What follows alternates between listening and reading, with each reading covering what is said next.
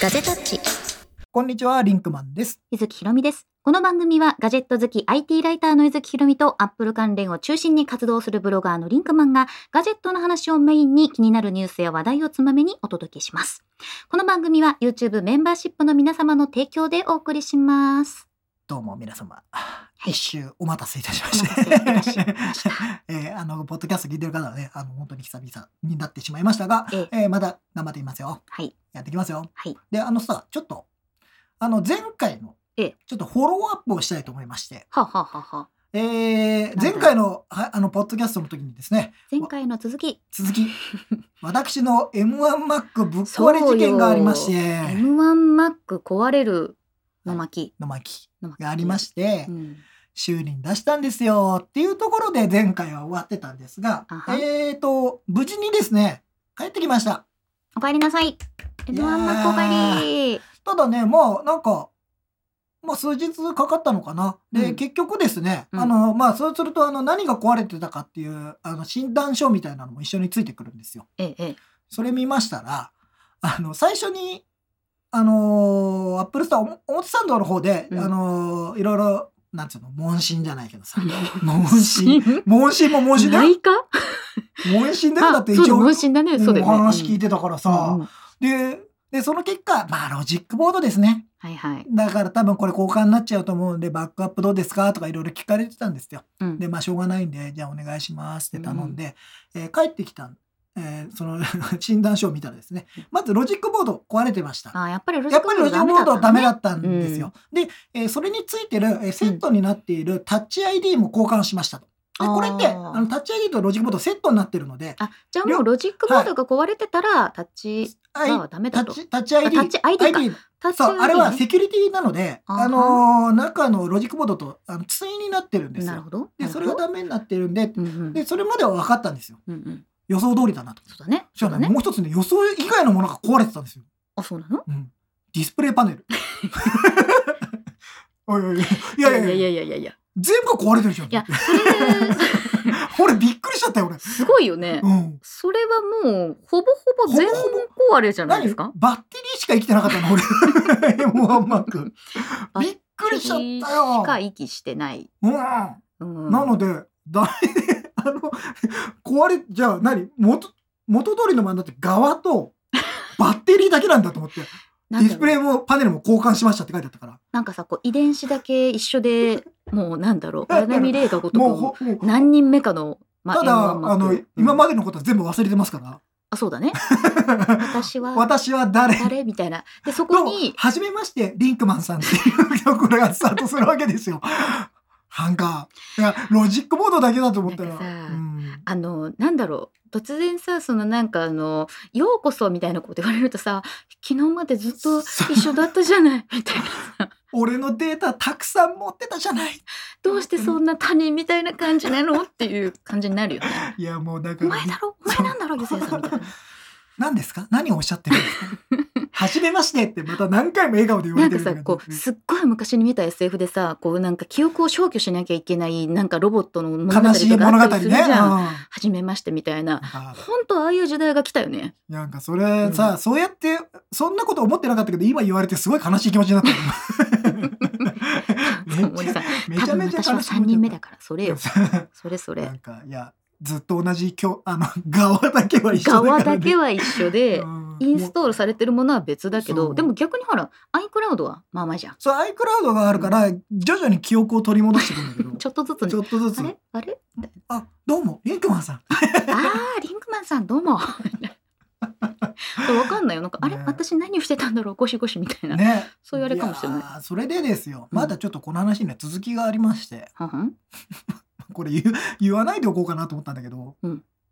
あのーちょっと M1Mac がなくて、うん。ちょっと困ってたんですよ僕。うん。いろいろまあ、ないとね、困るね。ないとこ。まで、うん。16インチの MacBook Pro を使って動画編集とかをねうん。えーインテルのそうそうそう、うん。やってたんですけど、まあ、あいつは久々に使うとあの動きますよ全然。ちゃんと動いてくれるし。動きますよ、全然って。そりゃそうでしょ。普通に現役よ。現役。うん。でいやいいですよただねうんやっぱファンの音うっさいのね、はあ。動画編集してるともうさなんだ ?M1 マウントか？これは。M1 を持っているものだけが取れるマウントみたいですね。で、いや、うるさいと。な。うんで、さらに、あの、バックアップ機として M1、あの、16インチ MacBook Pro をうん取っておいたわけですよ。うんうんすでにバックアップ機がなくなる状態になってて、そうだねで、うんさらに、あの、うん動画とかエンコードしてる最中って全く何もできなくなるんですね。iPhone とか iPad とかあるじまあ、あるんだけどゃん。、ちょっと Mac でさやりたい作業とか、あの、ブログの更新もできないんですよ。本業の方がねうん本業の方が。うんで、困ったので、M1 が思いのほか、なかなか帰ってこなかったんですよ。うん M1 の MacBook うんどの。ぐらいかかったの？まあ、でも1週間ぐらいかな。まあまあかかったね。うん。で一週間マシンないって大変だよでね。困っちゃってさ、うん。困っちゃってさ困っちゃってさえ？あのー、アップルストアアプリをポチポチしてたのうん。あでも Mac mini とか買っちゃったらいいかなとか、あーまあちょっと種類が違う。種類が違うから、うんでもさ Mac mini さディスプレイないんだよまあそうだよ。お手軽、お手軽にいかねえなと思って。うんまあそれが Mac mini だからね。であでそしたらさちょうどその日に次の日か、うん。に MacBook Air の在庫がある店舗があるまさか。まさか。しかも 1TB16GB まさか？ある丸の内に行くとある？え、マジで？ねええ、マジで？マジです。MacBook Air 買いましたちょっと待って。まあ、まあまあまあまあまあ、まあまあまあまあ、まあまあそうね。えー、M1 の、えー MacBook Pro がえー壊れましたと壊れ。ました。えーほぼほぼ全特化ぐらい側を残して壊れましたと。壊れましたよ。で、まあ1週間ない1週と。間ないと。で、インテル Mac16 インチだけではバックアップが足りないと。うん。で、MacBook Air をうん。買った。買った。ああ、これ言っちゃった。言っちゃった。言うのやめようかなと思ったのに言っちゃった。ブルジョワじゃん。えーその、えーおかげで、おかげでじゃないですけど、うんあの、いろいろその裏で、いろんなものが処分されていきましたけど、我々、僕が持ってる。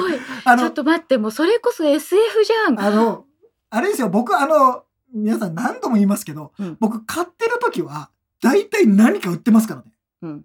だってなのでコメント欄でメンバーシップやめようかなってあの、本当に、あの、ちゃんと、その予算の組み方は一応してるんですよ。これ買うと、このぐらい出費じゃないですかとか。あれ？何？この空気。じゃあさこ何れこの空気？こ。れわかんないけど、うん。例えばさ、リンクマンの部屋にさ、うん。M1 Mac が来るじゃん。うん。こう、MacBook Air がさ、うん。こう、その部屋のガジェットたちがさ、うん。みんなこう、ざわざわしざわざわし。あれ？俺もしかして。俺か？次は俺かいや、あ多分、お前もうほとんど値段つかないから、そういう会話がなされるよ、えーなので、ちょっといくつかの製品がですね、あの、ドナドナされていきまして、何をドナドナしたんだ？えーっと、ヘッドホン。あの、ま、あの、AirPods Max を僕買ったので、あびっくりした。エアポッツマッマックスクスはいますドナドナしていますいます M1 買ったのかと思ったよ。えーあの、あるので、うん。それ以外でまだ使ってた、前に使ってたノイキャンのヘッドホンとかはええ。いなくなりました。ああ、まあ。とかね、あと、ちょっと、うんあの、使っていないレンズがあったんですよ、最近。うん。ずっと。まあちょっとコロナ禍になってしまったっていうのもちょっとあったので、うん。レン ズが、レンズの行き場がなくなってしまったというか、本当はもっといろんな外で撮りたいと思ってたものあーまあ、行がく、ところがね。そう。で、うんまあもうそうなってくると、まあこれはちょっと縁がなかったのかなということで、うんえーそいつらもレンズがいなくなったりとかですね。えええーということになりまして、えー収支で言う言うと、はい。ちょっと、ちょっと出さなきゃいけなかったけど、最終的には。うんもちろん。うんちょっと出さなきゃいけなかったけど、そんなにマイナスになってない。よ。すごい今もうコメント欄がシーンって。なんで？みんな、いいじゃないか。いいじゃないか。えー、そんな私はまだ一台も持っておりません。でも聞きましたよ。ん？なか、なんんだね？なんだね？なんとか、なんだね？買うと宣言がされました。会社で買うよ。で意味がわかんねえわ。プライベート端末じゃないから。会社で買う意味私は iPad で生きていくから私は iPad できていくんで、えー会社の備品として買います。でもそれだってあなたしか使わないでしょそんなことないですよ。ほとんど。そんなことはないですよ。M1 はい。マック。ね、なんかゆずきさんが買うそうです。皆さん。うんまあ買おうかなと思ってますけど。会社でとか言おうが何言おうが買うは買うんです。一緒ですよ、そんなもの。会社の備品です。えー、原価償却します。はい。いや、僕も原価償却ですよ。あ、僕はあの、一応、あの、あれだ。一括で落とせるんだ。その、あの、あの青色さんですね申告なので、ねなので、まあでも M12 つか。で、多分ですよ。これで、16インチ MacBook Pro は遅かれ早かれいなくなります、僕のところから。何もうエアにするんだ。うん。うん Air と MacBook Pro の13インチ2つ、13インチ2つになっちゃうんですけど、はいはい。とりあえずこれでバックアップ機とっていうような運用に多分変わると思います。多分、まだちょっともうちょっと、あの、そのテスト、いろいろなテストをして、うん大丈夫だってなってからじゃないと、16インチが売れなかったりするんで、ちなみに今ね、はいコメント欄で、はいえーカーマインさんが、それ、私がオーダーして1ヶ月待っても来ないやつだって。あ、あの、カーマインさん、僕はツイッター見てますよ。あの見てますよ。あので、ね、そう、これね、店頭でだとうん、在庫が入るんですよ、たまに。私もねだかうんらその会社の備品の M1Mac を買うにあたってあのまあいろいろ選んでたらですねまあ朝ちゃんとその、えー在庫をチェックして買うのがまあ当然だろうと、えー最高顧問のダンボさんに言われたわけですそう、よ。だからもうすぐさ、あの、アップルストアのあれで注文しようとしてたから、そんなのうんまず在庫チェックが先だろう。そう。であの毎日朝6時ぐらいだっけ？6時とか、うん。まあちょっと時間によって、たまに8時ぐらいとかでも、なんか急に在庫が、来る時がある。うん、で。でそれもその1テラのやつね、うん。だから1テラ同じ構成ですよね。そう。16が来ることがあるんですって。だから、まあその今もオーダーしてもキャンセルできるから、うん。あのもし店頭の在庫をねもう一刻も早くってことだったらちょっと毎日朝6時8時にポチポチすると、もしかしたら在庫があの見つかって今日取りに行けますみたいなことがあるかもしれませんよ。じゃあ、いきなり買っちゃう可能性もあるん。だ。まあね急いでませんけどね私まあまああまあまあ、急いでないまたまあお急ぎの方がでもあれだよ。ゆずきさんがこれでうん M1 を買います。た。うん、動画編集ができるようになります。やらないやらないよ 皆さん、動画編集が。動画編集してますよしてるまあ、んですけどねしてるんですけど、ええあの、はかどります。はかどりますうん動画編集がはかどります、なので、まあちょっと僕のあの今後の Mac の体制が少し変わりそうな気はする。まあまだちょっとインテル Mac を手放すのが、その時期がね、うん。いつになるか。うん。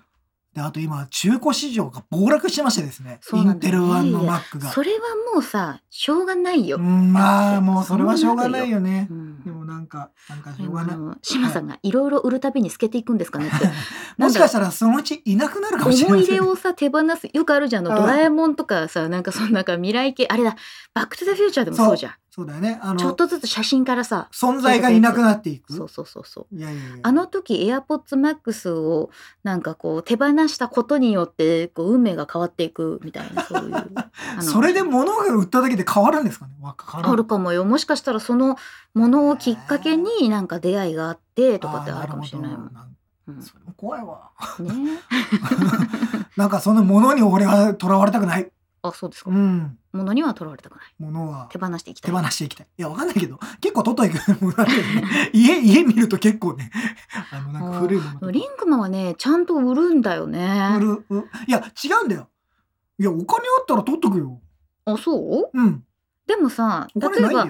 あの正直な話うん。ノイキャンのヘッドホンはいくつもいらない。これは事実だと思うんだよね。まあ事実だからその例えばバックアップ用に Mac が何台かあった方がいいっていうのはそっちの方が多分合理的でさ、合理的だよね。そのノイキャンのヘッドホンがいくつもあるのは 多分合理的じゃないわけですよ。だって、だって、ノイキャンで言ったらさ、うん。AirPods Pro だってあるわけだからさ。そうそうそう。でしかもそれをコレクターとして取っとくかっていうとそういうわけじゃないでしょ別に。うん。それが全部アップル製品だったらもしかしたら取ってたかもしれないけど、まあまあっていうことを考えると、うん。まあ、売った方がいいんだと思う。うん。あのちゃんと旬なうちに。そうそうそう。、でちゃんと使ってくれる人のところに、うん。こうねあ行けばいいんだよの持ち主移動した方がいいと思うんですけど私ちょっと面倒くさくてねやらないんだよねそういうの。いや、だから、うんそれは、僕は背に腹は変えられないっていう。なるほど。お金があればさ、うんなんか面倒くさいから売らないってことも俺も俺ですらなるかもしれないやお金ないんだけど、お金ないのにそんなこと言ってられないよそんなに私散財しないです。そもまあそれはそうね、はい俺ね散財しすぎだと思ううんそれはね 認めた。認めた。うん。うんなんかそれはなんかあのもうしょうがないよこれ。だってもう分かったんだもん。うん。40にもなってこれだとずっとだなと思そう もうねいやほらだんだん物欲がなくなってくるとかあるじゃない。40ぐらいを境にうん。捨てる人と集める人がなんかこう分かれていくみたいな話聞いたことあだるよ。からうん。俺はどちらかというと買い続ける人なんだろうなと思って。ああ、うん、やっぱ新しいものに興味あるもんやっぱり、うん、でもさ40になってうん。買い物とか、そのライフスタイルに使うお金の傾向って変わった？変わってない、20代の時から、うん、20代の時からこんなお金の使いいや方してたんですか？額は違うよ。額は違うよ。ね。うん。違うけどでも僕は結構機材とかうん。そういうものにお金を使ってきた。今まで洋服にめちゃめちゃお金かけるとかご飯にめちゃめちゃお金をかけるじゃなくて、うん。えー物とかを買う方にお金は使ってきた。あーだからそういう意味で、は買うものは変わってきてるけどうん、物を買ってるっていう傾向は変わってない。かな？そうかもね。あ私割とねなんかプライスレスなものにプライス払う人なんだよね。体験とか。体験とかに。う、ん。で私ガジェット好きと言ってる割には そんなにガジェットに多分お金使ってないよね。そんなに多分買ってないと思うんですよ。うんあのーまあ取材には行くし、うんそのテックとしての動向はすごく気になるんだけど所有欲があるかっていうと実はあんまないの。うーん俺し俺の所有欲は多分一一過性なんだろうなとは思うよね。あ手放してるもんね手。放してるからだからコレクター気質ではないわけですよ。確かにそううかも、ん、私だからコレクションしたいものをめちゃくちゃ吟味して買ってるから。あーだからもうそれは売らないし。そう。だから正直、M1 マックで何が一番悩んでるって色だもん。ああ。スペックじゃないもん。色だよ。もうさあのこんなこと言うのも変ですけど、うん。もう色なんか考えてなかった。スペースグレー一択だったから俺。えー、アルミ シルバーは？シルバー。なんかシルバーもうねずっと最近スペースグレーが出てから、うん。MacBook 系いわゆるシリーズうん。は全部スペースグレーにしてるんですよ。なんか色がシックでうん、落ち着く感じがあるから、もあーいうやそれにしちゃってるね。スペースグレーなんだけどでもさうん、ゴールドがあるじゃん？エアーは。ゴールドは。わわ悪くないよ。そう。でただあの開いた時もゴールドなんだよ。そうそうそうそう。だからもしあれがちょっとローズピンクだったらうん。一時あったじゃないでローズすか、ゴールドね。あれもローズゴールドね。ちょっと幻感で考えとって買った方がよかったって思まあったけど、コレクターとしてはなんかもしかしたらあった方がいいかもしれないでもほらそねのこのね iPhone12 Pro Max がゴールドなので、うん。そういう意味ではなんか Mac も M1 ねゴールドありかなと思ったわけよ。でもまあ iPad Pro はゴールド出ないから多分。まあね、うん。プロ向けではプロ向けじゃないゴールドってないんだよね。そうなんだよね。なので、でも iPhone はん？ゴールドあるもんね。iPhone ゴールドなんだよね。もしかしたら、いや、まあこれは要望とか、なんかその多分、あの、ターゲットがどのぐらいいるかとか多分あるだろうからね。まあそうなんだよね。エアーの場合はほら、あの、まあ、え iPad Air もそうだけど、いろんなカラーバリエーションを増やすことで、いろんな層を取り込むみたいなのもあるしそう。さ。今ねコメント欄でね、うん、おえコネクタイトさん手間と売却価格とのバランスが取れた買い取り先ってどこなんだろうねどこなんですかねですけど、うん、あの、例えば、うん。えーカメラのレンズとかってなると、うん。あの、まあ、今メルカリとかも売れるんですけど、うん。あのーちょっとトラブルも嫌じゃないですそか。うそれこの間さ本当に、うん、私あのお友達からね、うん、あの iPhone 買いたいんだけど、うんうん。うん娘さんにね iPhone 買いたいっていう話になって、でなんかあのこれどうかなってスクリーンショットで送られてきたんですよ。うん、うん、でそこにはあの IME 製造番号が書いてあって、はいはい。で、えー一括で払い終わってますと。うんで判定丸になると思いますって書いてあったの。うんうん、なんかね、キャリアのところで調べるとね、でこれ、ね。そう何かっていうとその払い終わってる端末なのかそれともまあ払い続けてる残債が残残ってる。債があるのかどうかっていうのを、IME 番号からうん、うん各契約したキャリアのそのうんチェックするサイトに行くと出てくるのよ、うん判定があ。りますね。そうだから×丸三角で出ててそれが丸になってたらもう一括で払い終わってるっていうことなんです。うん、でなんかそれどうかなって送られてきてちょっとチェックしたんですよ一応うんその IME の番号をね。でそしたら本人は一括で払ってて判定は丸になるはずって書いてあるのに三角だったの。ということはまだず残債が残ってるという判断になってると。でその人はもしかしたら払い続けるかもしれないけどそう。でそれで払い続けるいわゆる踏み倒しみたいなことになると、その機種が使えなくなっちゃうんだよね。そうそうそうそう。ロックかかっちゃうのでうん、そしたらだってそれこそメルカリとかで買ったのに急に使えなくなってっていうことになっちゃうので。そうなんですよ。だからもう慌てて電話してうん「買っちゃいました」って言ったらまだ買ってなかったからセーフ。セーフってなったんだけど、まあもしかしたらいろんな事情があってなんかもしかしたら反映までに時間がかかってるってそういう可能性もあるからだからもそう。う残債を払い終わってて、うん。たまたまそうだったっていそうそう。なんかそれはタイミングによってねなんか残債を全部払ってからメルカリに出したつもりでいるっていう可能性もあるから一概にそれがなんかあのあのダメだっていうことじゃないんだけど、うことじゃないからね。まあ、ただそういうそのもしかしたらトラブルになりかねないことがある可能性があるわけですよ。本人に悪気がなかったとしてもね。そう。でそれで話で言うとレンズもさうん。あの要は中に、えーまあ、カビが生えあったりとか、ほこりが混入してるとかっていうのも含めてそれを後でうん。こっちは見た目ではないと思ってても、うん。なんか向こうの人が言われたら嫌だから一応カメラ屋さんとかの方にやって一応プロの方に買い取りをしていただくとかいうふうにだから例えばさなんかそんなになんかき通電しないものだったらメルカリにバーンって出しちゃってさ、うもうこのこの状態でよろしくお願いしますとかも全然できるとは思うんだけど。ノークレームノーリターンみたいそうそうそうそう。な最近そういう言い回しもしないけどヤフオクの時代のあれね。ね。うん。なんかそういう話でだからなんかまあそういう意味ではねあのうん。ちょっといろいろその機種によってかな。Mac とかもできればあのソフマップとかそういうところに売りたいな多分ねそのコミュニケーションコストをうん。どう捉えるかだと思うんですよね。そのまあ、メルカリってコミュニケーションが楽しいところでもあるじゃない。うん。なんかちょっとその値引きをしたりやり取りしたりっていう、ん。そのあくまでもフリーマーケットだからね。でそういうなんかこう自由な世界そうね。なのか、うん。もうちゃんとこうプロに見てもらって査定してもらって買い取りして中古をやり取りするのかっていうまあほらその分あのメルカリの方が高くもしかしたら高く売れるかもしれない。そうそうそうでもまあそこをどうやってそれは多分製品によってかな売るものによって違ってきちゃうのかなっていうのはあるかな。そうなんだよね。うん私結構ねなんかあの洋服とかも全部、うんあの捨てずに売りに行くタイプなんですよ。おお捨てないんだ。そうちなみにあの今年、えー断捨離した時に、うんあの1日に50キロ以上は受け入れられませんって断られたんだね。あ去年だね。去年もう去年だ。そうそう、ん。今年じゃない去年も去年。う去年だ。去年、えー、50キロえそんなあったの？そんなにあった 洋服で50キロ？うん。はあ。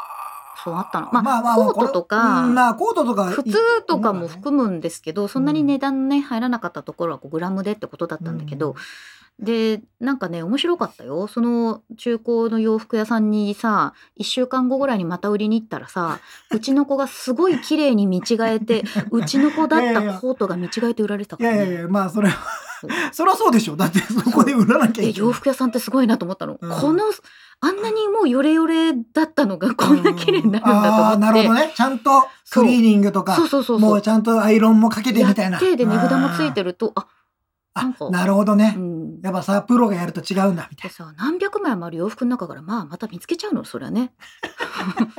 あまああうん。まあだってでもさ何百枚あってもあなたがお出したやつも結構な枚数あるからね。そうなんだよ。割合で言うと結構な割合になっちゃうんだよね結構な割合そのお店でねこう入ってしまったね。えーコメントいただいております。えーベータ君個人的には急がなければフリマアプリ一択だなと売却ね。うんうんうん。うん。まあえーそうね、それも全然ありだと思います。カメラとかレンズならマップカメラとか北村。そう、うん。うんなんか信頼の。信頼の。信頼を受けるっていうね。そう。えー、ケイスキーさんバッテリーものは中古はダメ。わかんないからね。そうね。どのぐらい使われてたかとか全然わかんなかったりするから難しいところでもあるよね。ねそう、えー森さんこの前メルカリで相手が完全無言のがいてすごいやりづらかった。あーでもそこもほら言うじゃない、無言でやり取りするとダメだったり、うんなんかちゃんと無言のやり取りでも OK の人がいたりとか。OK の人がいたりとかそのなんか市場みたいなのがあるから。結構難しいなと思でもさうんだよね。すっごいコミュニケーションする場じゃないメルカリって。うんだからなんかあの返事しないと怒られるかなと思ってすごいこまめに私返事しちゃうのね。うなんだ。売る方でもうん買う方でも。もうでもかこの間ね買ってから送られてくるまで一言もなかった人がいたのね。私が買ったんだよ。ああ、送りましたとか普通あるよね何にも。なかったの。で、ステータスだけ変わってくってこと？さすがにちょっと不安になったけど、うんでも、ちゃんと物が送られてきて、おまけも入ってたの。なんかあ、なんかあるよね。あの、メルカリってさおまけ制度あるよね。制度じゃないけど。あ私も入れちゃうんだけど、うん結構おまけ。なんか、あと、お手紙が入ってる時あるじゃないあるあるあるなんか、手書きで、ありがとうございましたみたいな。なんか、すごいなと思った、俺、それは。でもなんかさ、その、なんだろう、た単純にネット上のやり取りをしないだけの人だったんだうん、なと思って、なんかすごくなんか、それは面白白いね。たそういういろんな、ねいろんなあれがあるんだね。そうなんだようん。ね。僕、気になった、あの、コメントを読んでいいですか？はい。ベータ君がですね、うんメルカリはアントラーズのスポンサーになったのでやめました。気持ちはちょっとわかるぞ。まあ、ひきあの、スポンサーというよりかは、親会社になったんですよ。鹿島アントラーズの。そうだね。えーもう宗教上の理由みたいな話になっちゃうからあれだけど、まあでもさ、こういう、でもすごい面白いよねでいくとね、確かに。こういうの面白い。でもまあそ、それも含めて我々はちょっと楽しんでるみたいなところはあるんです。なるほどねでもさ、フリマの感覚ってさ、うんこうコミュニケーションだからやっぱり、うんなんかそこを楽しめるかどうかなんだろそううね。ね。まあ、それはなんか、おもしそういう意味では、うんあのーなんか、値切り交渉もあるじゃない、うん。あああいうのも多分楽しんでる人いるんだろうなとか思って、そうだね。なんか駆け引きだなとか思いながらいや、いいと思いますよ。すよ。ね、面白いよね。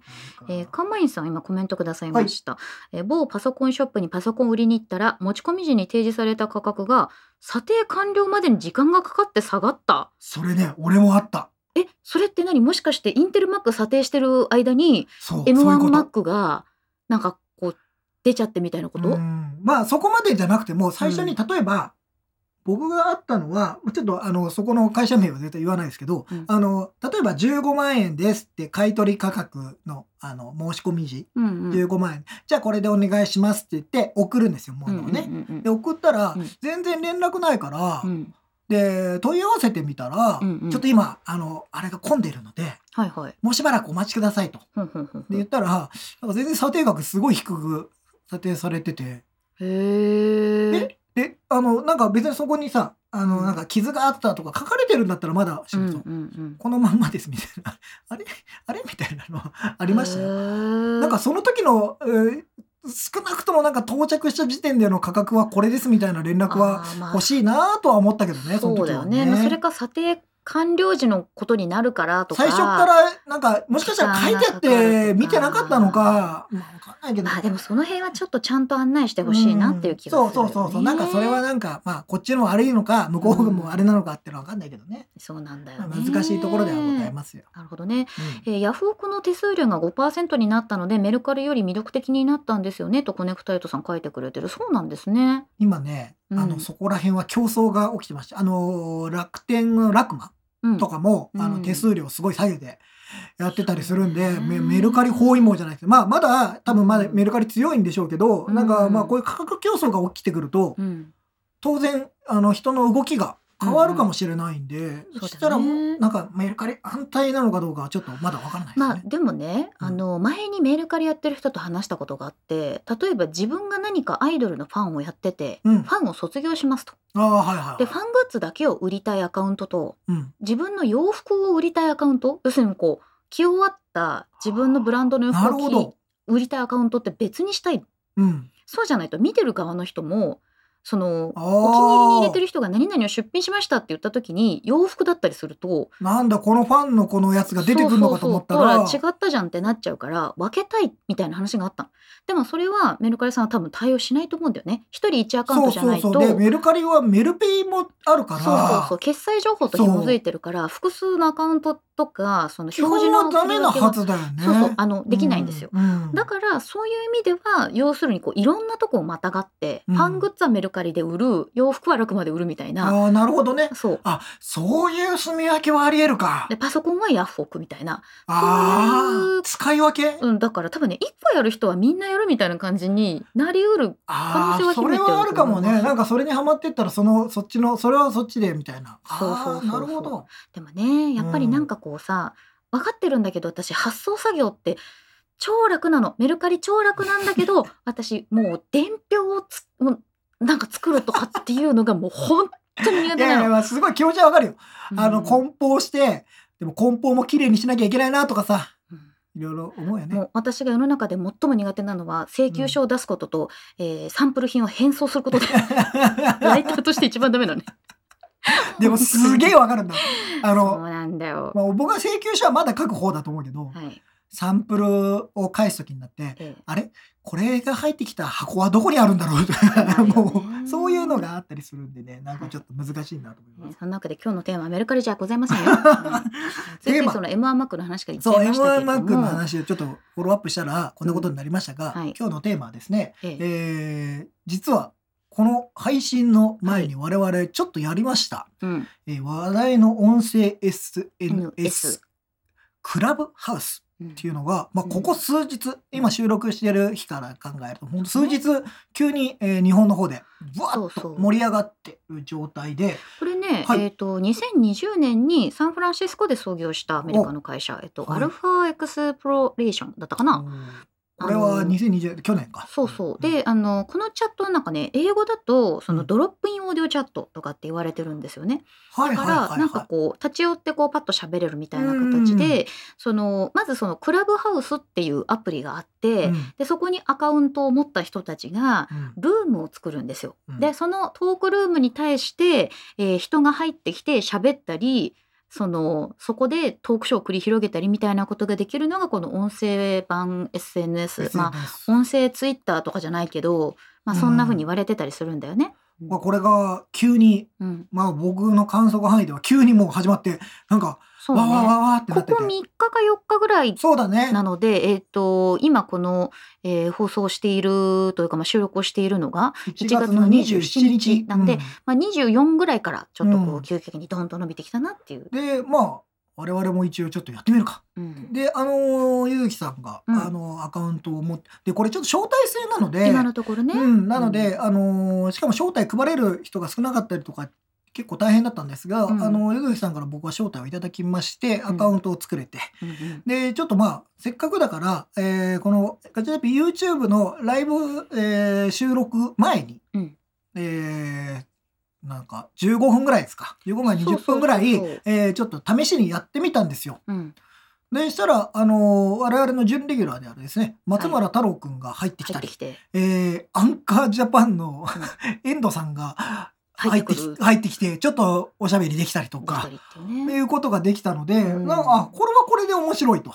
そうなんだようん。ね。なんかそういうので、まあまあ、あのー基本はね、我々はこのポッドキャストを中心にやるんですけど、まあなんかそういうなんか、わ我々ちょっとタイトルでは楽屋トークみたいな感じで、あの、ちょっと事前番組みたいな感じで、あのーやってみたんですけど、うん。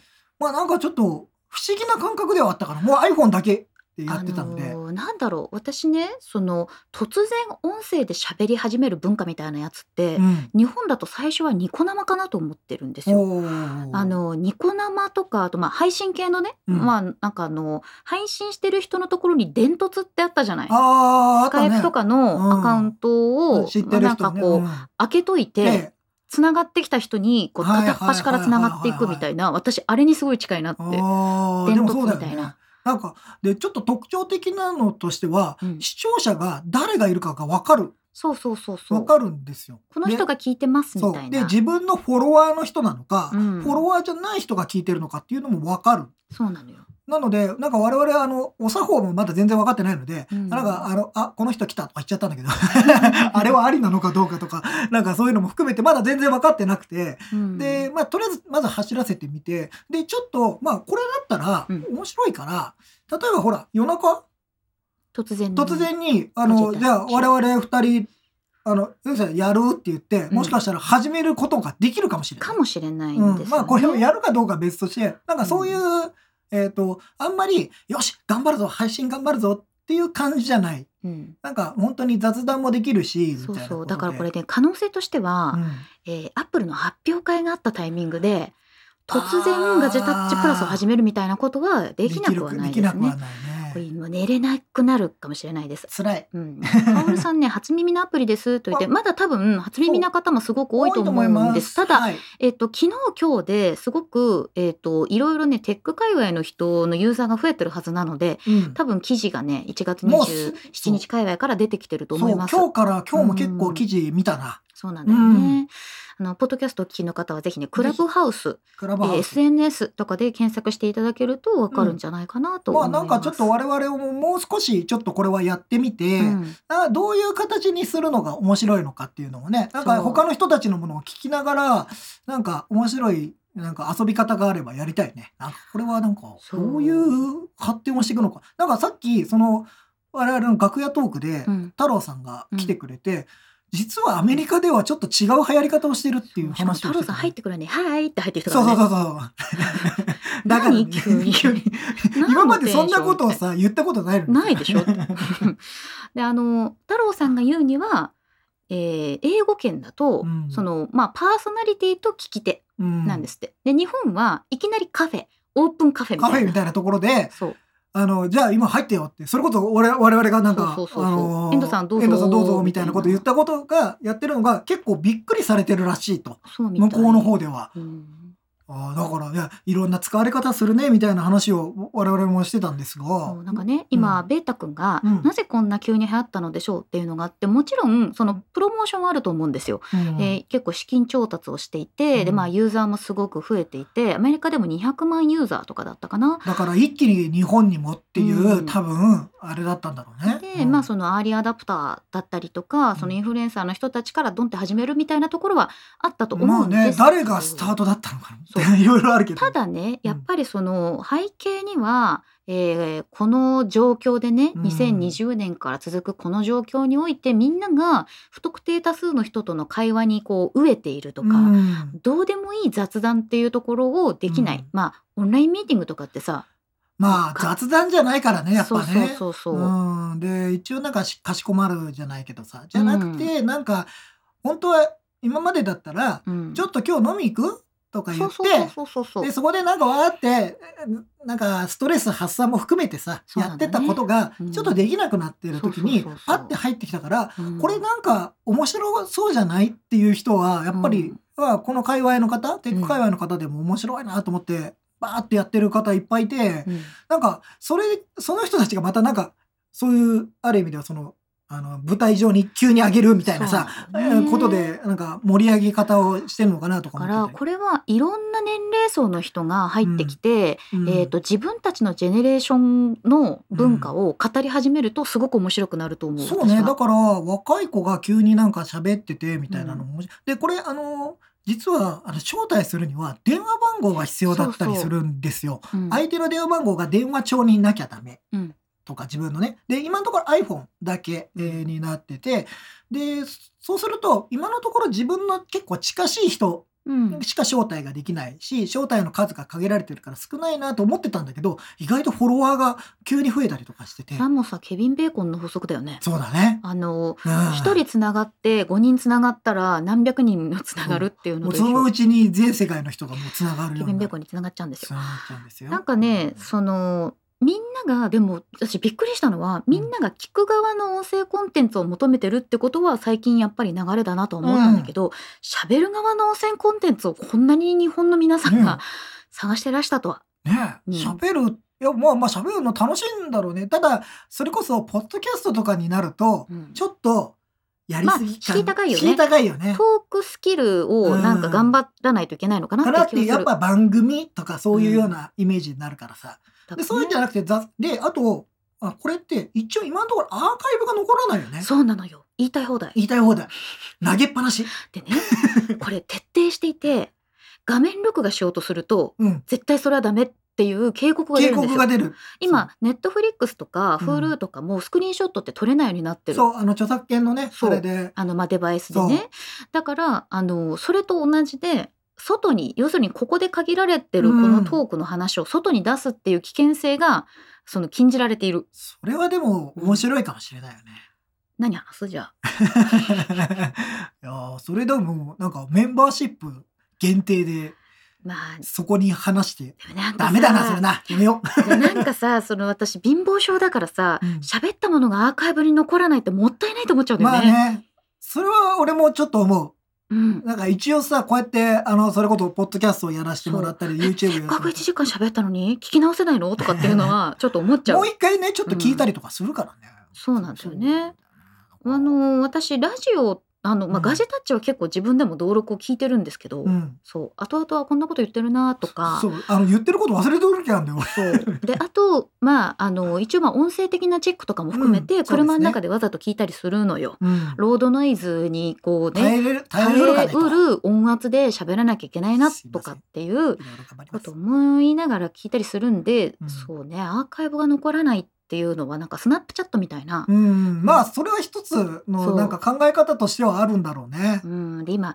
やっぱりさその今はこういうことないけれども SNS って絶対に成熟してくると、うん。まあ、政治だったりとか、うん。まあ、そういうことにこう使われ始めるわけですよ。うん。でそうなった時にじゃあそれのアーカイブが残るのか残らないのかってすごくその SNS の未来を決めるとこだと思うから。ああそうだね、うん。なんかもしかしたら今度は選択制になってくるのかもしれないし、うん。アーカイブを残すっていうオプションもつくのかもしれないし、ほら結局さこういうのって始まってサービスが始まるということは、うん。何かしら、えっと、お金が動かないとそうそう。続かないわけじゃないですか。うん。ということはどっかでマネタイズをするんですよ。うん。でそうなった時に機能を増やさなきゃいけないし、うん。広告を入れるのかそれとも有料制度にするのかとかいろいろあるから、そうなった時に多分要望も上がるじゃない？まあねやっぱこれは有料コンテンツとしてちょっと残しておきたいっていうのが出てくるとささク。ラブハウスさ、うん資金調達めちゃくちゃしててさ投資家の数に約200ぐらいみたいですよ。だかでらもでもということはやっぱりさ出口戦略？そうね絶対に求められてるよねもうすでに。多分そうだと思う、うん今後その配信者に対するインセンティブみたいなところがどうなっていくかだそう。そう。でないとだってあのあのさ出資する人もさただで出資してるわけじゃないから、やっぱリターンがないと。マネタイズする、うん。そう今後ねこう伸びていくだろうっていうチャンスを感じるから投資してるわけだからね。どっかに売ったりとかさそれこそ上場するっていうところまでも含めて多分考えてるとなるとうん。どっかで何かまあそれがどこのタイミングかわからないしうん。あの日本でバーってもっと広がってもっともっと投資フェーズが続くのかもしれないし、いろいろそこら辺はまだわからないところはいっぱいあるよねなんかね。まあ、あのいろんな SNS がまあそのバッて何か入ってきて盛り上がるっていう現象はここ10年に何回かありましたけど、うん。まああの仕掛けだよね。うん。最初にどういう人たちがいてとかあの誰が始めてとかさっきねコメントで、えーとうん。どなただったかなあのダルビッシュさんがね登登録したよってツイわッターであのつぶやいてたっていうふうに言ってる方がいましたけどそういうとこだよね。そういうところから始まってって、そのなんかちょっとそういうまあいわゆる影響力のある人が面白そうだなってまず思ってもらえることが大事で、だってさダルさんが夜中喋ってたら聞くよね。聞くよね。うん。まあ YouTube でたまにやってたりするけどさ。でもこっちの方がやっぱりなんか気軽だもん。ね、うん、それで喋ってたらいいかもしれない。聞く方もなんかなんかねその、今 Zoom だったりとかうん。オンラインのミーティングでは、映像を消すっていうのが結構デファルデフォルトになりつつあるっていう。でもちろんその回線のね安定状況とかもあるけどうん。ずっと顔を見ながらやるってやっぱりストレスになるんだよね人間の。うん。だからこうまあ今こうね我々は目の前にカメラがあって話してるけどこれが24時間続いたらいやーやっぱりね。なんか見られてる感があるよね今度ね。体力を削られると思うんですよね。であの1対1で商談をし続ける緊張感がずっと残るよりはもう映像を消してしまってフランクに喋ってた方がこう解放されて喋れる。まあだってさあのうん。実際に会ってさ、話してる時だってさずそう。ーっとその人の顔見てないじゃん。見てないよね。なんかスマホ見たりとかさ見たりいろんなパソコン見たりとかさ。いろんなさなんか多くの人何やってるのかな？とか見たりとかさそういうのやってるからずーっと見てることって実はないんだけど強制的になっちゃうから、うん。確かにねそういう意味では今までに感じたことないストレスっていうのがあるよね。そうそうそう、ん。だからこそそのつながってはいたいんだけれどもストレスは感じたくないっていうところの結果が音声なんだと思う。まあ音声が一番そういう意味ではうん。なんか、まあ、思いついた時にすぐに口から出てくるとかさそうなんだよそういうことなんだろうね。だからみんな音声入力しようよ楽だから。ですって。本当うんなんで見習わないかなっていうぐらいのねああのー音声入力は本当に楽ですよ。まあ音声入力だいぶ楽なのはわかりますよ。今コメント来てちょっと笑っちゃったはい iPhone のスピーカーの横にレコーダーを置いておくイニシエのテクっていうのね ちょっと今録音してるんだからお母さん喋らないでよ 昔カセットでやったなそれ。ベスト10とベスト10とかテレビのねあれをねそうあれよく考えたらだ、まあ、指摘指摘だったからいいんだけど、うん。なんかあれを売ったらダメなんだよね。そう。何がだってもうさあの 今ケンジ岡本さんのそのアニメのオープニング曲をテープで録音する時に「お母さん静かにしてや」まで録音されるのがセット。でもさ エモさとしてはさうん。もう数十年後にそういう自分の声とその時の家族の声を取っとく方が絶対に財産なんだよね。そうなんだよ。それはね、あの時はね、恥ずかしくて消したくなるんだけど、息を殺している自分のこうなんか 息遣いが入ってしまっているあれがいい。そうなんだよね。なんか、でも音声、まあ確かに、うんあの、まあ、まあ、ポッドキャストやってて思いますが、うんあの、ながら聞きがやっぱできるとか、そうなんだよね何か他のことをしながらできるって聞ける？うんやっぱそれよね。だって音楽を聴くのと一緒じゃないですか。そうそうそうそうれで言うとさ。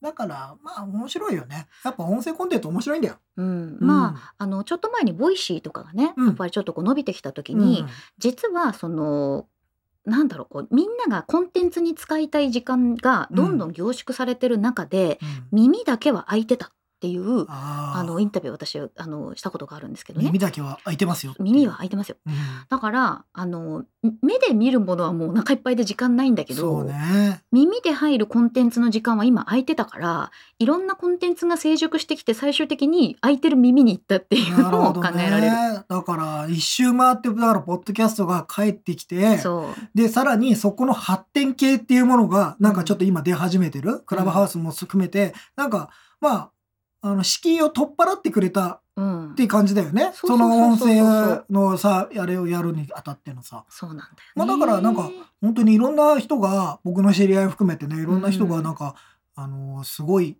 なんか番番組、番組って我々言っちゃうけど、そうのんルームを作って、うんそのあの、やってるんだけど、あの、一つだけ問題があって、で、これちょっと解決したんだけど、うん、すっごい通知くんの。あそうそうそうそう。わーって。うんあの、なんか、始めましたよ。今、この人たちが喋り始めましたよ。と、そうそうそうわーわーわーあの、い、あの、聞きませんか？みたいなのが来る。うんうんで、でなんか、うわ、これうざったいなって思ってたんですけど、うん実はちょっと通知はコントロールができて、なんかどのくらいの頻度で、なんか来るかみたいなのがコントロールできたので、まあ、そんなに僕気にならなくなりました。なんかそこら辺のところは。うん。なんかあのーただやっぱりこうダラダラ始めちゃうとかダラダラ喋っちゃうっていう、うん。あのー負の面もあるとは思うんですよ。それはそれでさ、やっぱりさ、喋ってる時、時間は使ってるわけじゃないですか。そうなの。だから、それをうまく使った方がいいよねっていうのがなんかねそのそれは多分そのリモートワークとかテレワーク全てに言えることだと思うんだけどそのインプットの時間とか自分が一人でいる時間を、うん。あのリモートワークでもちゃんと取っとかないと絶対にストレスになるし、ね。1年後のなんか自分のこうねなんかこう学んでることとかも変わってきちゃうと思うんだそ。うなんだよね。だから結構そこら辺が、まあまあ最初は今さ、うん。あのーやっぱ面白いからさ、そうそう。熱中するねいっぱいやりたいと思うけど、まあこれがまた多分一巡してくると、あー必要な時に、みたいなことになってくるのかなっていうのもちょっと思いながら、はい。ただまだわからないからね、これどんな使われ方をするのかっていうのが、ねえもうちょっと面白いなと思いながらはい。ね、まあ、とりあえず自分の欲しいユーザーネーム取るためだけに登録しましたというカオルさん、えー、と実はユーザーネームだけは先に先にえー取れます。ることができますので、はい。クラブハウスを、えー、アップストアないし Google プレイストアでもできるのかな、今のところ、ああ、できるのか？うん。どうかな？わかんない。ちょっとごはい、めんなさい。あの検索していただいて、えーそこであの取ることはできるみたいです。でそれで待ってる状態にして、はい。まあこれもちろん遅かれ早かれ多分サーバーとかの問題だと思うので、あのまあ最初にみんなに解放される制限してるでしょうから。そう同じ解放されると思うのでうん。なんかあのもうこのアカウント取りたいっていう人はねじゃあ待ってみた方がいいかもしれない、いいかもしれません。うん。まあ聞くだけでもいいからね別に、ね、そうそうそうそう。あのガジェットッ聞くだけでチも楽しい。あのたまにやりますのでそれを聞くためだけにたまにやるの、のね。うん、たまにやる、うん。やることになった。やるんだろうね。やるんだろうね。少なくともちょっと事前番組みたいなのは、ちょっと何回かやりたいなと思ってる。番宣。番宣番組。うん。なのであの、ちょっとそれは、あの、もし、あの、まだほら、聞ける人少ないからさ、そうだね。あの、うん。そんなにがっつりやるわけじゃなくて、本当に、みんながあのツイッターぐらい聞けるようになったらもうちょっとちゃんと、うん、しっかりとした、はい。そこはそこで面白いことをやるとかいうの。スタジオの入り時間が早くなるんやそうですよね。私はいつも早いですからね、言っとくけど。あの、準備のために入ってますから。いいですよ。さて次の話題です。何ニュースみたいなの？これ。そんなうち切り方してたっけ、はいそんな切り方してるかな？アップルウォッチに心電図がとうとう日本上陸ということでね。ああ、いやー、やっとだね。えー、結局どのぐらい遅れてきたんだ？えわかんないもん。かなりですよ。うん。あのー、アップルウォッチ、えー、だってシリーズ5から、4から今回はできる。今回、そう、うん。あのー今回は4、5、6 4が、5、6がウォッチ OS7.3。3と iOS14.4 のセット。これ iPhone とのセットなんで、これ両方ともアップデートしてないと使えないとそうなのよ。いうことでね。あのー。まあ僕昨日、あの、それこそね、あの、うん。これ、リリースされた次の日に、えー次の日というか、もう当日なんだけどね、うん。あの、やってるんですけど、うん。あの、最初に WatchOS だけ、あの、できたんですよ。アップデート完了したからさ、できるのかなと思ったら、うん。iOS も揃えないとダメだって言われて。まあ、そうですよね、とか思いながら。先にその iPhone をアップデートしてからのウォッチをアップデートするっていうのをさ夜中にこう私布団の中でやってたわけ。もう寝るよそんなの。途中で寝てしまって起きてあまだかってなってこうすやーってして。僕はほらあの、ブログ書かなきゃいけないですから、うん。ブログを書きながら、うん。えーアップデートをして、なんとかやって、一応心電図をすぐ測って、うんあれ4時ぐらいだったっけな。測って、あ、大丈夫だった。とりあえず今のところ。でリンクマンから心電図測れたみたいなこうメッセージが届くわけようん。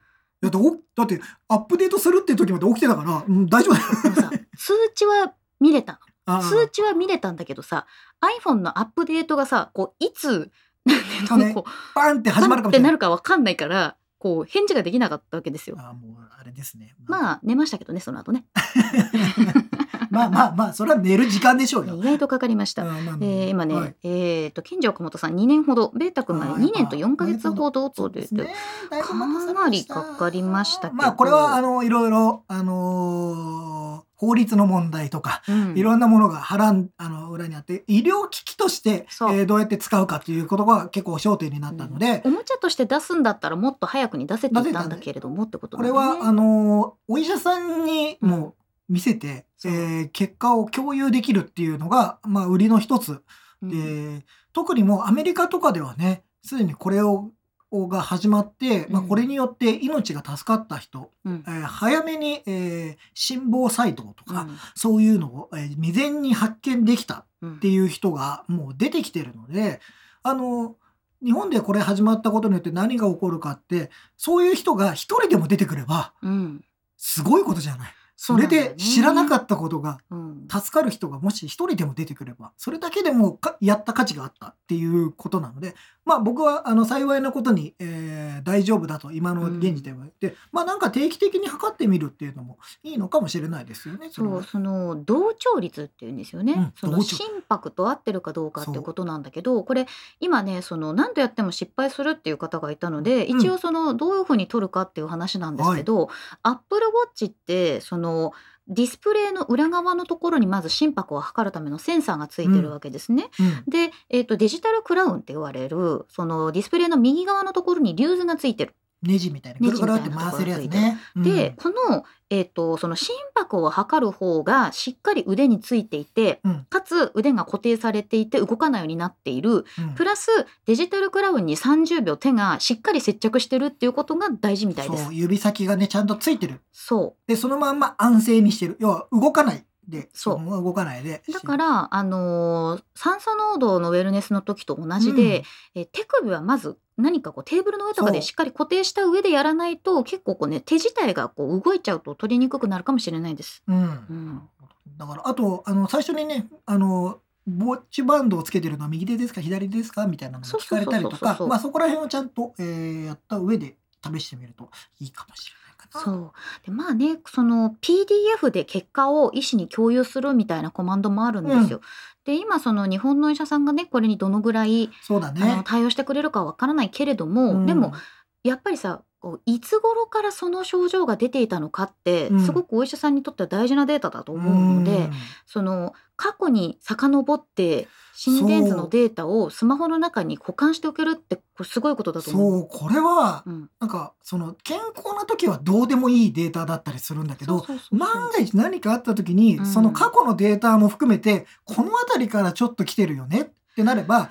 今のなんか進行具合とかもしかしたらあるかもしれないじゃない？その心臓のねうんあれが急に来るかもしれないし。そね。うん、それを考えるといやこれはもう出出て叱るべきというかあのうん。よかった。よかったよ。そうね。出なきゃいけなかった。なんかまあ今後そういったなんかそのウェルネス系のアプリとかヘルス系、ヘルスケア系のものってさらにどんどん増えていくと思うんですよ。うん。であの私がそのそれこそラスベガスの CS でそのヘルスケア系の IoT みたいなものってやっぱりどんどん増えている。うん。で昔はトラッキングってアクティブなものだったのね。だからスポーツをするとか、ウォーキングするとか、うん。でそれがもっとこう受動的なものというか自分がじっとしてる間に勝手に取っててくれてそのデータが蓄積されたものを今後それをさらに例えばその AI が分析して、うん。その分析結果を使うっていう。でそれ大事なところは、うん。ずっと保存してあること。そうそう。前のデータを、うん。だって今わからないことでももしかしたらちょっと近い先では判明することもあるじゃない、うん。でそうした時にその旧のデータがあったことによってなんかあこの時からちょっと症状が進んでますからっていうことがもしかしたらわかるかもしれないし、どこまで利用できるかわかんないけどね。だってセルフィーとか毎日撮ったりとかさしてる人はさ、肌荒れとか多分すぐ気づくと思う。あここから荒れてるなとろんあかるね。あこ花粉だなみたいな。う。ん、なんか あるね、うん。なんかアレルギーがなんかちょっとこのこのなんかあのそうピアスをしてた時からなんかここら辺おかしくなってるとかさあそういうのもあるかもしれないもんね。まあ太った痩せたとかも結局さ、うん。なんかこう記録してないと分からなかったりするし、うん。何が要因か分かんなくなるからうん。ね。であともう一つ、うん、あの今回の WatchOS7.3 で、うん。えー不規則な心拍の通知。これも結構大事。これ特に今大事かもね。大事。うん、あのーこれは何かせ測定をアクティブにこっちからするものではなくて、うん。Apple Watch 自体が検知をしてくれるという。うんものになってるんで、なんかだから自分で心電図みたいに測れるっていうことじゃなくてねなんかちょっと危なくないですか？みたいな、まあポンポいつもと違う状況が検出されたら、病院行った方がいいのでは、みたいな。まあ、最終的にはさこのうん心電図もしかりだけど、何でもそうだけどやっぱり何かおかしいなと思った時に、うんお医者さんに行かなきゃいけないんですよ。そうそう。でそのきっかけってどこに転がってるか分かんなくてうん健康診断の時にいろんなものが発見されるっていうこともあるだろうし、でもそれのあの選択肢の可能性の一つとして Apple Watch が今回加わったっていう意味では言うよねそれは人間ってさ、うんそんなに気づけないんだよね。自分の体調の変化とからかな。いんだよね。であのすごいさアドレナリンが出てる時はいい方に考えちゃうんだよ。そのまあ昨日ちょっと寝てないからかなとか、うなんかお酒飲み過ぎたからかなっていう、うん。楽観的にどうしても考えてしまうけど、まあ怖いもんね。そう、ねそれがやっぱりこう何か兆しとして出てきた時には遅い可能性もあるわけなので、数値でもしかしたらっていうふうに教えてくれる存在がいるっていうことはすごく心強いよね。でそれで最終的に何もなかったらよかったじゃん。そうそうそうそう。健康で、うん。うん、それでもよかったんだと思うんだよね。だからそうね。そういう意味ではなんか検知できることがテクノロジーの進化によってそういうのが今までは気づけなかったことが気づけるだけでもうん、なんかアップルウォッチ買った甲斐があったぜっていうさ。そうなんだよ、ね。まあただこれ SE が対応してないので。あそうなのでまあちょっと今度さあこれであれだねーうん我々もさアップルウォッチをうん。今後皆さんにご紹介するときにまあいろいろ悩み始めるね。そうだね。まあ例えば若い人うんの場合心臓のリスクがそこまで高くないと考えるとうんまあそれでもね本当はあった方がいいかなとか思っちゃうからね。どうだろうこれをさなんか保険的な意味でっていうことが、そのまあい一番根っこの部分にそういうものがあってプラスアルファ通知とか通話とか、うん。そのいろんなことができるって考えたら6でも安いんじゃないって言いたくなるね。うん。うん。まあ一つなんかその投資の仕方もあるんじゃないかなっていうのはうん。まあもちろんほら他のアクティブトラッカー的なものでもね、うん。全然あの良かったりするんですけどまあアップルウォッチはこういうことができるよっていう一つとして、ね。カオルさん、親に SE あげようと思ってましたが、シリーズ4、いや、5か6かな。こ確かにね、うん。5とかっていう、うん、あの、あれもありだと思う。そうね。なんかもしかしたらどっかのお店で安くなってる時があるかもしれないしそうさだから、在庫処分。酸素濃度のうん測れるか測れないかが5と6が違うっていうだけなので、どっちを優先するかだよね。は難しくなったね。まあこれ日本でやっと始まって嬉しいけど、なんか次悩む人にこれ買った方がいいよって説明するのがちょっと難しくなったな。あそうか虎之助さん22歳未満は ECG 使えないから SE で OK。ああ、そううか。うんそうですね。だから学生とか、うん学生の方とかは、あれだ、SE 買って、まず Apple Watch に慣れてもらって。何そのハッピーセットから慣れていこうみたいないつも言うけど いやいや、まずほら、Apple Watch って何よっていうところからスタートするじゃないですか。そねうんそんな我々みたいにみんな知ってるわけじゃないからね。うんだからそれを考えると SE 買って、で、実は、なんか30歳ぐらいになったらさ、ほら、うんやっぱそういうことも気にするからさ。すごいねそれってさうん私ももう30だしいやシリーズ5とか買った方がいいのかなみたいなそういうこと？そういうこと。25歳ぐらいから始まるかもよ。それはでもさもうその人たちが2530になるぐらいにはなんか10ぐらいまで出てそうだけどねそうだねう。ん また全然違って、その、アップルウォッチ10、安安いやつでもさ、うん、あれなっちゃうじゃん。アップルウォッチ11プロマックスみたいなあるかもしれない。何？ゴツゴツになってるの？可能性あるね。可能性あるゴツゴツになってる。だって SE があるんだからね。プ。ロもマックスもあるよ。えー、アップルウォッチプロって何？でももしかしたらさ ECG のついた SE が Apple Watch になって、えー、と血中酸素ウェルネスが測れるさらになんかその血糖値が測れるのが Apple Watch Pro とかになる可能性あるよ。血糖値の話もそう。ねちらっと今噂では出てきてるからね。血糖値が測れる Apple Watch が出るかもしれないうんという未来がね今。なんかすでにねもうそんなの別に実用化はできないわけじゃないみたいなのでね。そうね。んなんか。えー、シマさんお医者さんはどう受け止めてるんですかね？こんなデータ信じられるかって人もいるのかな？いや、うん。もちろんそうもだとは。ちろんそういう人もいるんじゃないですかね。ただうん。まあ、なるべくね、まあ我々のあ側からすると、そういうデータもなんかちょっと使ってみてほしいなとは思うよね。だからね、うんでもね意外とお医者さんってアップルファンが多いんですよそう。あのね、これは結構僕はあ意の外、とどころかめちゃくちゃめちゃめちゃ多いい。あのね、僕があの、前、某ビッグカメラで働いてたって言ったじゃないですか。はい全然ポーじゃないね で、その時もやっぱね、お医者さんの人多かったんですよ。で、聞くと、話を聞くと、いやいや、あの、お医者さんの学会とか行くと、うんみんな MacBook Pro で、うんいつもみんな最新のもの持ってるよっていう人は多かった。その当時、めちゃめちゃ高いんだけど、お医者さんですから。そうなのよでやっぱそれもね、多分ね、こんなこと言うとあれだけど、マウントの取り合いじゃないけどね、絶対あるよ絶対ある あるかもね、うん。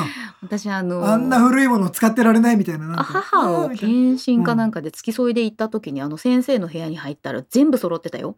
あの本当にあなたは私の友達ですかっていうぐらい リンクマンですかっていうぐらい その手元にあるウォッチからもう iPad Pro からそのペンシルかも何その人のもう座ってる背景の全てがザ・アップルファンだった大好きなんだね、それはね。うん。うん。だから、結構多いんですよ、お医者さん。あの、システムのね、なんか関係上、なんか、カルテとかは Windows 使ってたりするかもしれないけど、うんなんか実は、あの、自分で使ってるのは、すごい Mac が使ってる人とかそうね。ね、だかからそのまさにそういったところであのまあもちろんさ大きな病院に導入していくっていうのはすごく難しいことかもしれないけど個人でやってらっしゃるねとかあとまあ専門医の方とかあのどういうふうにそれを活用していくかっていうところは彼らの中でも多分今後こう、うん研究対象になっていくと思います意ね。外と新しいもの好きだったりするんで、うんお医者さんって。そうそうあ私のの周りの医者さんもみんなそうですね。ガンガン最先端のもの取り入れてる人多いよそうなね。んだよね。だからあの、そんなに悲観することもなく、なんか、意外となんか、広まっていくんじゃないかなとも思ったりもする。ねうんえー、ふさひでさん、基本的なことですみません。アップルウォッチの充電のタイミングがわかりません。はい。はい、いつ充電してますか？僕はね、最近は、あの、アクティブクラブっていうのをやってて、ガジェタッチアクティブクラブっていう運動する、そはい、う、えーやってますコミュニ。ティやってるので、なるべくつけていたい。うんただ、つけてない、もちろん充電の心配もある。ということで、お風呂に入ってる時にまず充電します、僕。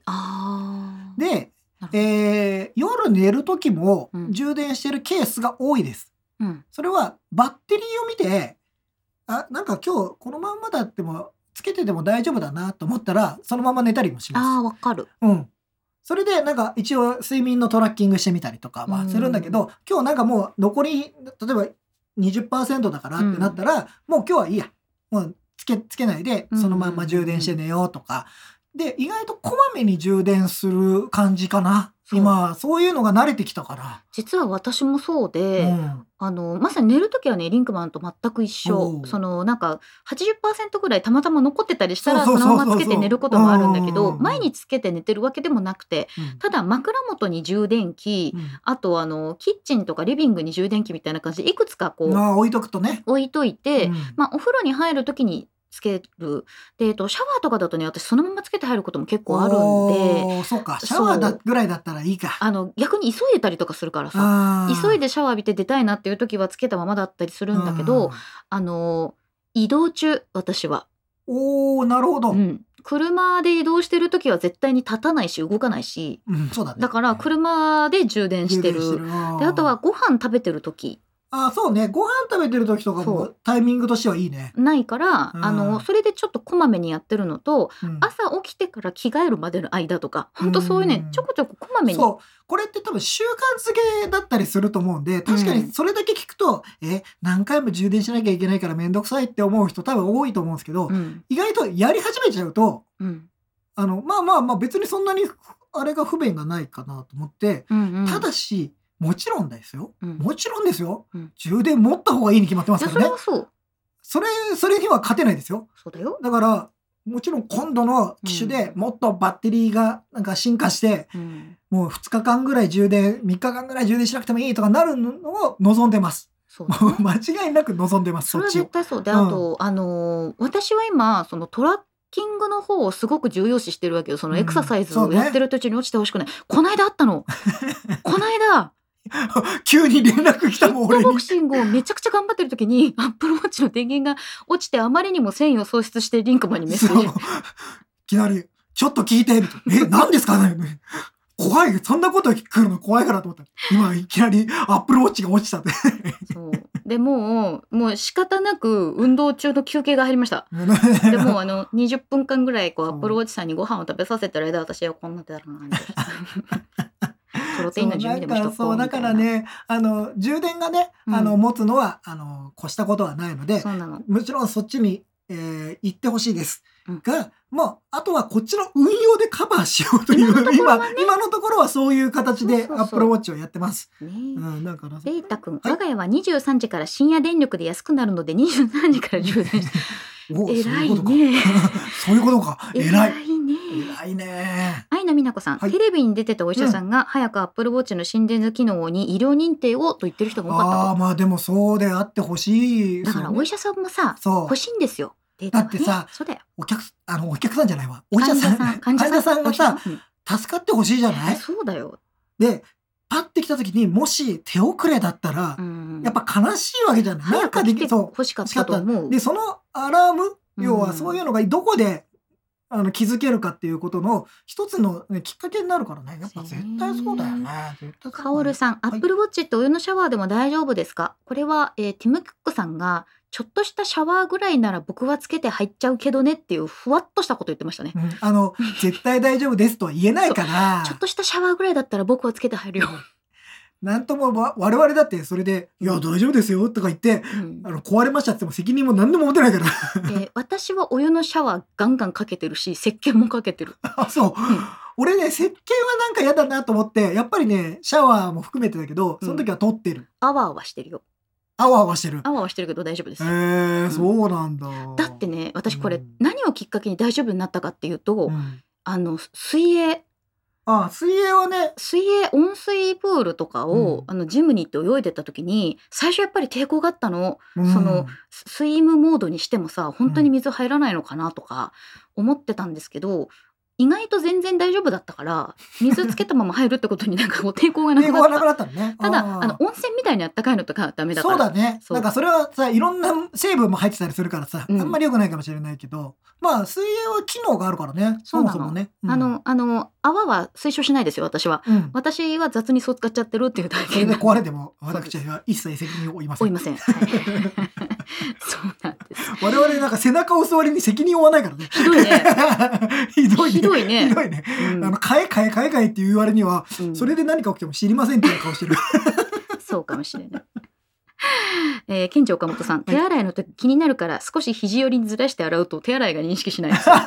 そう、手、水はかけて思う。だって消毒の意味でも水をかけた方がいいと思いますよ。ただ、あの、アプローチブレイデッドループ買ったじゃないですか。うんあいつは濡らすとちょっと厄介だから。あ、ブレイデッドループはね、ひんやりして気持ち悪いから。そううんあれはね、うん、ない方がいいな。そうそう。あ 正弘さん、プール管理人がつけるなと言われるそう。そう。ダメなとろ。ころがあるんですよ。私があの言ってたところはつけて大丈夫なところだったんだけど、あれ、まあ、ぶつかったりした時に。そう、メガネとかもダメじゃないですか。あの、やっぱ狂、狂気じゃなくて、やっぱり、あの、傷になったりとかっていうそうそう、のもあるから。見えない中でね、なんか苦労してガンとかって当たっちゃうそう。と、やっぱりうん、危なので、まあ、そこら辺は、あの、そのせ、あの、施設の、うんえー注意に従ってください。はい従ってください。我々責任を取責りません。任を取りません。また。すぐ投げっぱなしで。投げっぱなしです。まあだから、まあ、アうん。ップルウォッチに関しては我々もね、その松村太郎さんの提案でアクティブクラブっていうものを始めて、運動をするようになったりしたじゃないですか。うん、しました。でそのなんかねこうアップルウォッチっていうものの存在が今度ますますアップデートされていくっていうかね、なんか立ち位置が変わっていく、うん、なんか、せっかくだからさ、ちらっとこの話しちゃおうかなと思うんですけど、うん。実はちょっと僕、この間、この間、うん。このん？あのーあの、体組成計に乗ってきたんですよ。あそうだった。で、あそのガジェタッチアクティブクラブのためにですよ。はい今の自分の、あのーまあ、現状を把現状を握する方がいいよとそうそうそう私はねインボディに割と頻繁に乗ってるんですうエステで。で、それなんか聞いたので、ああ、確かに今の状況がわかんなくて、うんどうやったらいいんだろうっていうのもあるじゃない。なんか、もうちょっと鍛えた方がいいのか、それとも食事の改善をした方がいいのかとか、いろんな含めて。うんうんで、実はやってきたんですが、ちょっと悲しい結果でですね、ちょっとやっぱりね、体脂肪率が多いって言われまして。そうみたいね。うんなので、まあ、あの、言われたのが、どちらかというと脂っこいものをうん控えて方がいいですよ。あの、筋力量としては問題ないですと。うんそんなに低いわけじゃないのでうん、これよりかは食生活の方を変えた方が劇的に変わりますよ、みたいな。うん一応、簡単なアドバイスをもらえたので、うんちょっと食生活がやっぱね、進んでるんでしょうか、私は。まあ、揚げ物とか好きなんでね、そげもそも。とかポテトとか食べてるからだよ。最近減らしたと思ったんだけどな。もともとの量が多いんじゃない？そうだね。多分そういうことなんだ。普通の人が30ぐらい食べてるのをリンクマンは200ぐらい食べてたら、減らしても減らしてもほら100に近づかない。なんかあの、豚バラじゃなくて、ロースとかにして、脂身をちょっと少なくした方がいいんじゃないですか？って言って。あここで携帯電話研究会山根康弘さん私博士から香港ドル100ドル？ありがとうございます。博士さっきあのツイッターでさデュアルウィンドウで動画をこう両方見てるっていう、見てんのかなじゃあ今、ね。はい、今かそういう2個同時に見てるっていうツイートされてるのを私見てたんですけど ありがとうございますライブ配信をデュアルで見るって、もうめちゃくちゃになっちゃない、うん、どうなんだろう？その端末で見てるっていうのはねさすが博士って感じですけど、えー香港ドル1337円ぐらいだそうです。えーありがとありがとうう。ございます。なんかだから、まあちょっとその、まあ今回僕測ったらね、うん、あ傾向として、なんか、まあ、食事をちょっともうちょっと気をつける。うんまあ、で、運動を続けていけば、まあ、めちゃくちゃ悪い数字ではなかったので、そうだね。うん、あのーちゃんとやれば、もうちょっと元に。でも、まあ、ちょっとほっとしたのが、内臓脂肪も測れたんですよ。うんうんで内臓脂肪はそんなについてなかったので、うん皮下脂肪です。それもれもちょっとさ それもちょっとなんかあれだけど、でもあの数値がわかると、これはだからアップルウォッチと一緒。うん数値がわかると自分のその健康目標とか自分が進みたい方向とかがやっぱり明らかになるわけだよ。データって大事だね。そう、データは大事だと思った。だから、あー少しちょっと、まあほら、全部が全部すぐにさ、うんその、脂っこいものをなくすってことはできないけど、うん、ちょっと減らすだけでも効果が出るってことでしょ？多分これは。今までのことよりかは。うんうんだから、ちょっとそういうのが分かっただけでも良かったなと。引き続き、だから、運動をしながらう、ん、食事をちょっとだけ変えてって、うん。これでまた、しばらく経ったらもう一回、あの、インボディ乗ってみようかなと思ってるんで。今ね、うんアクティブクラブの次は食べ物クラブですかねと森さんが言ってくださってるんですけど実はその GDTH っていうタグを我々、えー推奨しておりまして GDTH。グッドシングスなんですけど、その運動したっていうことだけじゃなくて自分の体にちょっといいこととかメンタルにちょっといいことしたらそのタグつけてつぶやこうぜっていうあの活動をやっております。これは別にアクティブクラブに入ってない人でもはい皆さんなんか使ってくださいという、あのそうそうこんなのでちょっとみんなあのやったよみたいな。なんかね、あの、なんだろう、自己肯定をうん。積み重ねて、なんかほら運動って結構さ運動とかでハードル高かったりするうんん、じゃない、うん、なんかそういう時にちょっとでもいいからあの言うことによってさ。そうなんだよ。あのなんかいいじゃん。これでもいいじゃん。いいんだよ、コーヒー飲んでリラックスしたとかでもいいから、うん。やっぱり今ほら、あの、人とのコミュニケーション、それこそね、番組の中でも話してますけど、人とのコミュニケーションが少なくなってくると、自分一人でいるとさ、自己肯定感もすごい少なくなっちゃったりするから、私は今日これを達成できたっていうことを書くためにも、そのグッドシングスっていうそう。ハッシュタグを使ってもらうと、いいのよ。あの、うんバリバリに運動しなくたっていいしそうそうそうそう。自。分の中で今日はちょっといいことしたみたいなぐらいで1時間早く寝たとか、でいいんですよ、うん。なんかほら唐揚げ1個我慢した。全員が全員さめちゃめちゃ走れるわけじゃないしさ。そうそうそうそう。なんか、まあ、そこら辺はなんか僕らの場合はいろんな人がいていいと思ってるうん。そのすごい一生懸命やる人はやっぱすごいなと思うし、うん。単純にすごいなと思うし、うん。でもなんか今日は動かなかったけどまあでもでも仕事いっぱいしたしそうそうそうそう。うんでもそういうのでもいいじゃないですか、ねなんかちょっとずつそういうのがなんかいいことがあったらいいんじゃないかな自分を褒めていこいやうんいやいやいや いやう。なんで突然英語になったの？なんか返事どれどうしようかって今なんか急に頭の中に出てきちゃって、いやーってなっちゃって。なので、あの全然、あのー全然いいですよ。はい。何でもいいですよ。っていうことで GDTH。あの、ガジェタッチアクティブクラブも別になんか運動しなきゃいけないっていうことはないので。ただ数字は見える。なんかやり、ちょっと順位上げてみようかなって思う、ちょっとしたモチベーションが与えられればいいっていうような場にしたいので、はい。なんか、そんなにきお気軽にご参加くださいみたいな。まあ、みんなが健康でさ、うん。毎日楽しく平和に生きていただければ、そうそうそうそうこの、えー寄り添いたいガジェタッチにとっては、こんなに嬉しいことはないんでございます？我々はなんかちょっとその感じで、あ、体を動かすのが面白いなと思ってるので、やってるっていうことなので、なんか、あの、それを強要するってことは一切ございません。強要しない代わりに責任も取ります責。任も取りません。えっと、背中だけは押します。背中はどんどん押していきますきますよ。というわけでもうものにね、悩んでる方はどんどん言ってください。背言ってください。中押しますあの、その理由は見つけますよ、僕らが。